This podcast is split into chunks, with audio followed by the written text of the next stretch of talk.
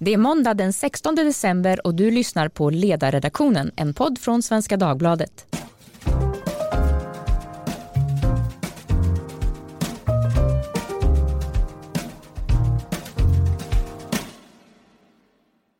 Jag heter Maria Ludvigsson och idag ska vi tala om ett av ledarsidans favoritämnen, Socialdemokraternas nedåtgående trend.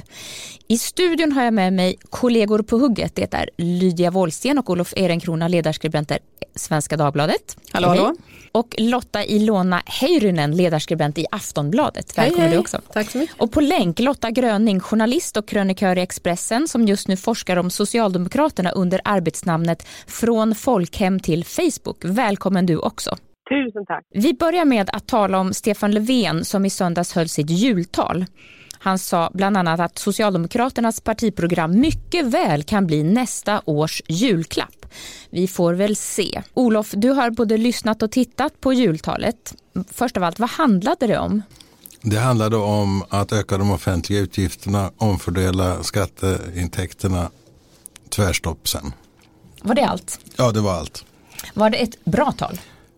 Eh, nej, det tycker jag kanske inte för att eh, socialdemokratin är ju i kris och måste återta sina förlorade grundvärden och det, det gjorde han inte utan det det, det, är ett parti som har förstatligat mycket av de civila gemenskaperna och eh, därmed har man också förstatligat en del av sin egen själ. Mm, intressant.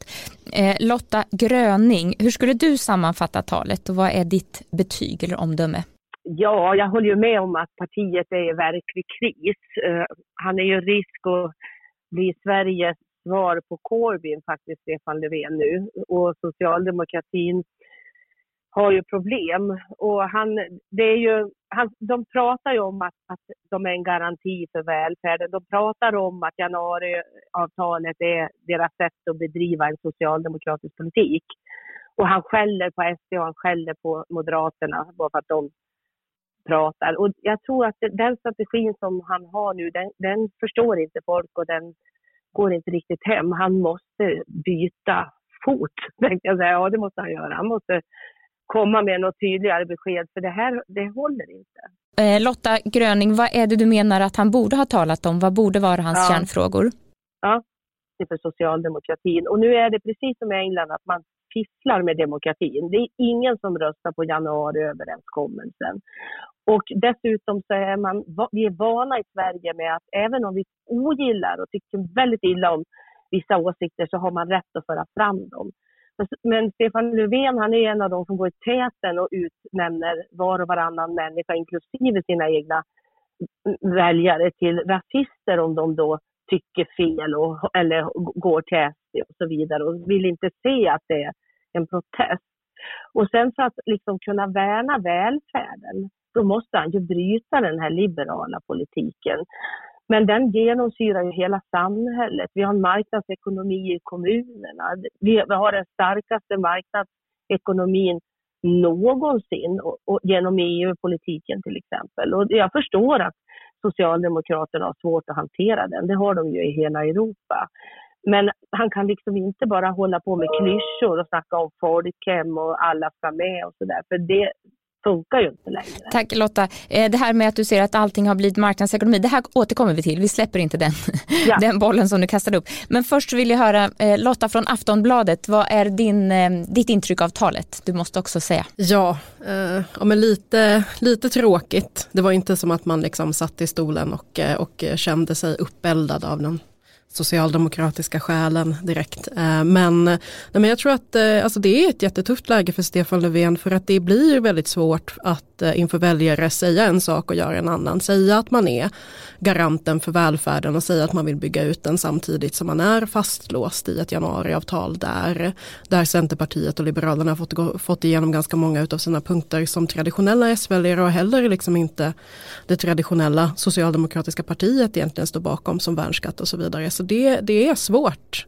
Eh, och det hjälper inte att, ehm, eh, att eh, partikansliet till exempel tar fram en mellanvalsstrategi som säger att vårt problem är bara att, bara att vi inte är tillräckligt duktiga på att kommunicera det här. Eh, sen förstår jag, han säger att det var ett ideologiskt val att gå in i den här januariöverenskommelsen, så här, fine det köper jag att det var. Eh, men jaha, sen då? Mm. Eh, du säger att det räcker ju inte med strategi, det brukar jag hålla med om. Mm. Vad krävs då av innehåll menar du politiskt? Men jag, alltså det, det, det så, här, så länge man sitter i, i januariavtalet så tror jag att det är jättesvårt att, att gå få fram några större socialdemokratiska reformer. Men att sätta välfärden i centrum är fullständigt rimligt men det behöver man ju backa upp med konkret reform som ger mer för människors vardag. Till exempel att satsa på sjukvården. Där tror jag att S måste leverera ett socialdemokratiskt problem, äh, svar på de problemen som många ser i hälso och sjukvårdssystemet idag och det har man ännu inte gjort. Men det intressanta här tycker jag det är att man beskriver då januariavtalets konsekvenser. Men jag menar januariavtalet är också Stefan Löfvens absolut största bedrift att han faktiskt rodde det här i land. Och för honom så var ju januariavtalet ett mål i sig själv. Det var ingenting efter, det var som att köpa en hund för att den är gullig på Instagram. Och sen så får man den här hunden och ska man börja ta hand om den. Så januariavtalet är ju väldigt intressant för det är också det som gör att Stefan Löfven antagligen kommer behöva sitta kvar om, så länge januariavtalet finns kvar också. För vem 17 skulle kunna ta över det här? Teoretiskt sett så kan han ju fortsätta vara statsminister och att man byter partiledare i Socialdemokraterna. Eh, men ja, han kommer antagligen behöva ro det här i land. Och det blir ju allt svårare om man tittar på opinionssiffrorna. Nu är det fler, apropå det här med rasism och sådär, nu är det fler som inom LO-kollektivet som röstar på Sverigedemokraterna än som röstar på Socialdemokraterna. Så det är jättesvårt att se hur det här ska gå ihop. Men jag tycker inte man ska underskatta, jag menar han måste ju få en majoritet i riksdagen oavsett om man har en politikgrupp eh, som lyckas utveckla massa fina reformer så ser ju riksdagen ut som den gör. Och vem är det man ska bedriva den här politiken med? Vem är det som man ska bygga majoritet med? Statsministern talade i Visby och han, eh, det var tydligen så att det tillhörande minglet skedde i en ruin, i kyrkoruinen efteråt. Jag vet inte om det här är en bild på läget men vi ska ändå tala om socialdemokratins kris i ett större perspektiv. Olof, du har skrivit om detta mer ur ett eh, europeiskt perspektiv, att det socialdemokratins kris inte bara är svensk. Ja, eh, jag fångade upp Olle Svenning faktiskt i Aftonbladet som skrev en debattartikel på det temat och jag har faktiskt länge hävdat att det är så. Eh, men visst är det det, det är en europeisk kris men det är också en, en, en, en svensk kris. Eh, det jag skriver om till imorgon är ju att det är ju socialdemokratins, inte bara partiets kris utan det är ju hela maktapparatens kris, hela rörelsens kris. Det, LO är inte längre Sveriges största fackförbund till exempel utan mm. det är, lär TCO vara nu. Och i LO är heller inte Socialdemokraterna längre det självklara valet? Nej och, och vi tittar runt här, BPA är borta, KF kämpar för sin överlevnad och var ett av Sveriges mäktigaste företagskonglomerat på 50-60-talet. Eh, och, och, hela den här eh, stora maktapparaten har ju vittrat ner, vittrat sönder. Och, så att eh, Löfven framstod ju som en person, en ledare igår som inte bara förlorat folket utan också sin rörelse i dubbel mening. Men det här som Lotta Gröning påstod att det är marknadsekonomi överallt, är det det som är svaret på socialdemokratin? Från socialdemokrati till marknadsekonomi, är det där vi är? Ja, det, det är klart att så, eh, den socialdemokratiska rörelsen har ju inte klarat av moderniseringen, eh, så är det ju, utan den har ju då upplösts i sina beståndsdelar. Eh, men det är ganska typiskt också att om vi tittar på Skogsarbetarförbundet så finns ju inte det kvar. Och varför då? Jo, därför att skogsarbetarna har blivit självägande när det gäller produktionsmedlen. De har köpt sina produktionsmedel och arbetar nu som fria entreprenörer. Det här är ju en, en, en omvandling av produktionsvillkoren som socialdemokratin och dess underorganisationer eller sidoorganisationer inte har klarat av. Och det är det som jag tycker är så slående också med med Löfvens tal i, i Visby och överhuvudtaget hans framträdanden. Det är ju att produktionsvillkoren lyser med sin frånvaro. Det är en facklig ledare som ändå har varit med om att modernisera produktionsvillkoren. Men som statsminister så är det som om de inte fanns. Du vill att han ska prata med Marx i sitt tal? Var det det Jag vill att han ska tala om vad det är som skapar välfärden. Mm. Vad det är som producerar. Alltså, skattekronorna skapas av människorna. Det är svetten och engagemanget på varje svenskt arbetsställe som är skatteintäkterna. Det här är ju inget eh, helt ovanligt att Socialdemokraterna brukar tala om företag som någonting som genererar skattepengar.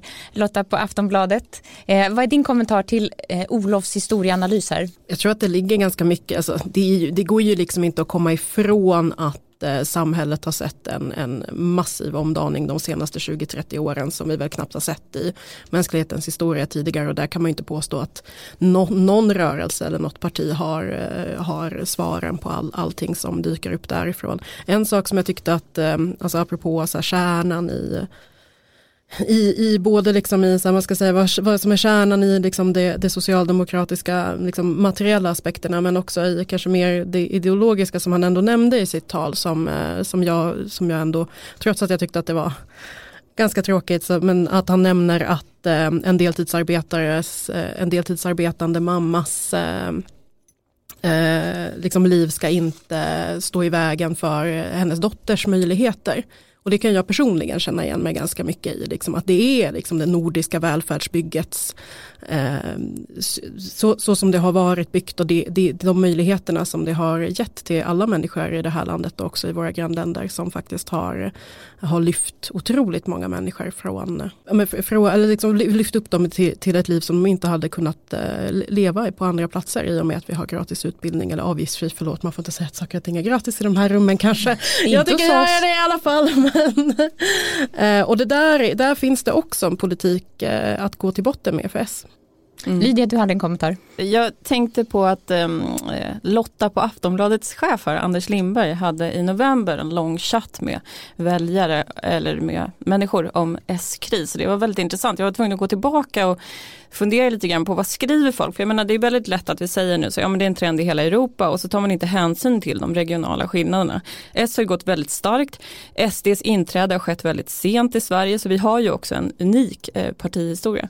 Och där har ju Socialdemokraterna tycker jag misskött sig i väldigt onödiga frågor också. Och ta det här med Sverigedemokraterna, en sak som dök upp väldigt mycket, som är en symbolfråga men som folk tar till intäkt för att det här är ett parti som inte lyssnar överhuvudtaget. Det är den här händelsen i Hudiksvall, då där en kvinna råkade bli kär i en Sverigedemokrat och därmed blev avpoliterad från sina politiska uppdrag. Och det där är ju bara liksom en liten, liten mikrokosm i en liksom attityd som jag tror, precis som Lotta Gröning var inne på också, att man, man reagerar lite grann på det där och, och funderar på, okej okay, men vad, vad står det här partiet egentligen? Någonstans. Ja, jag tänker på Gro Harlem Brundtland vars man var norsk högerpolitiker. Det finns väl flera sådana exempel. Mm.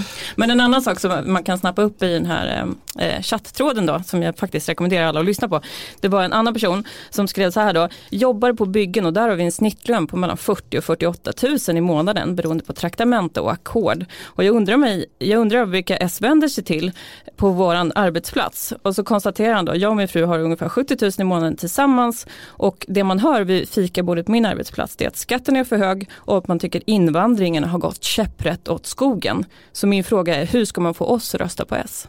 Så här finns det ju en annan dynamik i liksom att lyfta den här gruppen som Lotta på Aftonbladet talar om att det sker ju också liksom en etnisk splittring nu. Och det där eh, påverkar ju eh, ganska mycket hur, vad man ska ha för strategi. Och jag kunde bara notera att igår i Agenda så var det ett inslag med Ardalan Shekarabi och hur man nu ska försöka eh, höja pensionerna på olika sätt och på ett sätt som då inte är egentligen i enlighet med svensk tradition. Att man ska försöka springa bredvid den ordning där vi har där, där inkomst under livet ska löna sig. Det här är ju en risk då att man glider in i den här beskrivningen igen att där man vill öka bidrag på olika sätt och inte göra lika mycket för människor som jobbar. Det tror jag är jättefarligt. Lotta Gröning, du som är forskare och mm. socialdemokrat, vad säger du om Lydias inlägg här? Det är ju så, det är ett väldigt splittrat parti och Socialdemokraterna och även splittrade väljare så att säga, och medlemmar. Och Socialdemokraterna har ju tur att det finns en sån lojalitet kvar inom partiet för att det vi ser nu, det är ju totalt moras ute i kommunerna där man får lägga ner skolor, där man får dra in på äldreomsorgen, där man liksom inte klarar välfärdssverige.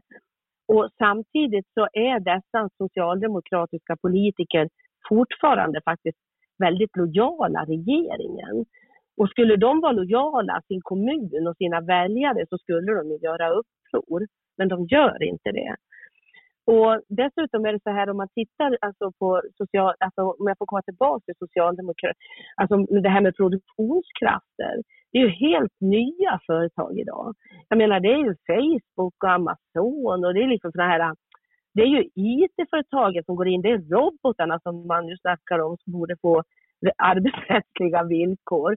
Man har inga idéer det är ju svårt. Man har inga idéer på vad man, vad ska man utbilda folk till, vad ska de jobba med, blir det lågavlönade jobb? Och så blir det högavlönade jobb. Det är inte så, Socialdemokraterna står helt still där. Och det som har varit deras styrka i hela deras, från det de grundades, det är ju det att de har haft tekniken som drivande för samhällsutvecklingen. De har liksom satt hela partiorganisationen som industriföretagen satte partiorganisationen och som de nu har lämnat industriföretagen. Och, och, och, idag, man törs inte ens prata om digitalisering. Jag tror inte man har en aning om vad AI kommer att innebära.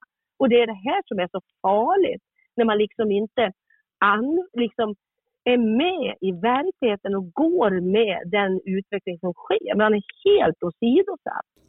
Lotta på Aftonbladet, går socialdemokratin inte med verkligheten?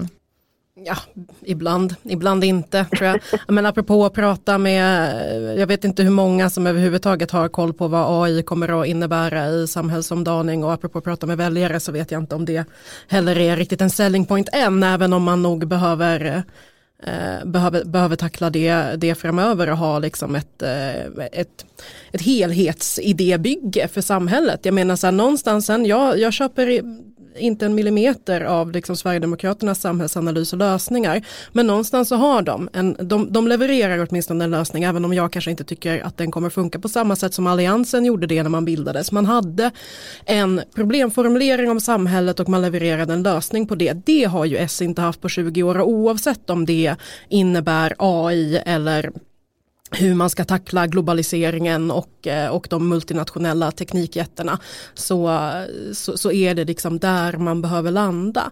Ser du någon del av socialdemokratin i Europa som har de svaren och som funderar på detta eller är det något som saknas överallt? Jag är åtminstone ganska nyfiken på vad, vad den finska koalitionsregeringen kommer att ta vägen.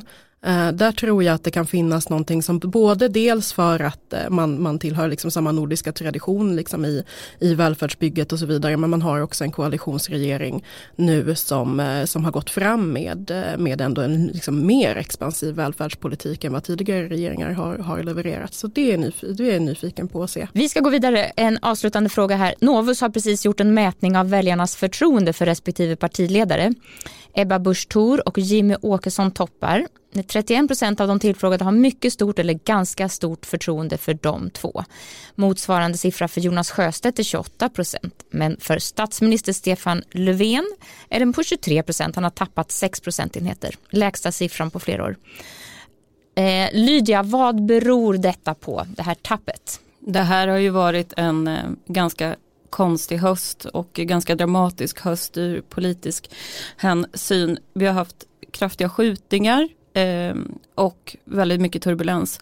Så att eh, egentligen så kan man väl se nu att januariavtalet håller på att spricka upp. Och det gör ju att om man tittar på den här undersökningen, det är ju ytterkantspartierna som stärker sina positioner. Alltså de små partierna stärker och de stora tappar. Och det är klart att tappet är ju väldigt dramatiskt över hela linjen så att förtroendet för politiker håller ju på att undergrävas. Väldigt allvarligt och egentligen är det ju samma tendens som vi såg under decemberöverenskommelsen. Det är precis mm. samma typer av liksom, grundläggande trend. Så att någonting kommer ju antagligen att behöva hända om det här fortsätter. Och det kan ju på sikt också faktiskt avgöra Stefan Löfvens framtid. För att om Socialdemokraterna känner att nej, priset för det här blev för högt. Vi spelade så pass bra att vi straffade oss själva. Eh, då kommer nog inte han heller faktiskt kunna sitta kvar.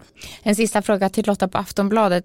Eh, kan vi se en normalisering av Socialdemokraterna? Är deras storhetstid över? Jag tycker det där är en jättesvår fråga. Alltså, på, på ett, ett plan vill jag ju säga nej, absolut inte. Framtiden är vänster och vår och bla bla bla. Men, nej, men det tror jag inte någonstans för att jag tror att eh, det som händer i samhället generellt med en starkare polarisering eh, och så vidare. Så eh, om man har varit ett parti som traditionellt sett har kunnat samla nästan hela folket. Jag tror inte att vi lever i en sån verklighet längre där något parti klarar av att göra det. Så att man får vänja sig vid att, att inte vara ett 40 parti, så är det ju liksom. Mm. Men 25-30, ja visst. Olof Ehrenkrona, vad säger du slutligen?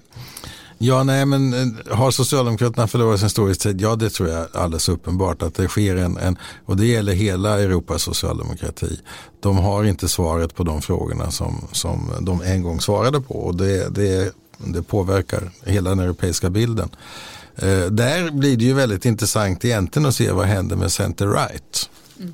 Vad händer med tyska CDU och vad händer med, med, med med eh, Tories och vad hände med, med eh, högern i, i eh, och, och, Moderaterna i och deras systerpartier i Norden. Eh, det är ju nästa, nästa stora fråga som infinner sig. Och där har vi inget bestämt svar än. Nej, vi jobbar på det och vi tar upp det i en framtida podd. Eh, tack så mycket för att ni deltog allesammans och tack till er som lyssnade. Vi har just nu en kampanj på Svenska Dagbladet där man mellan den 9 till 29 december kan prova SvD digital utan kostnader i två månader. Man går in på svd.se jul. Tack så mycket för att ni var med och eh, vi hörs igen. Hej! Tack, tack. Hej. Hej.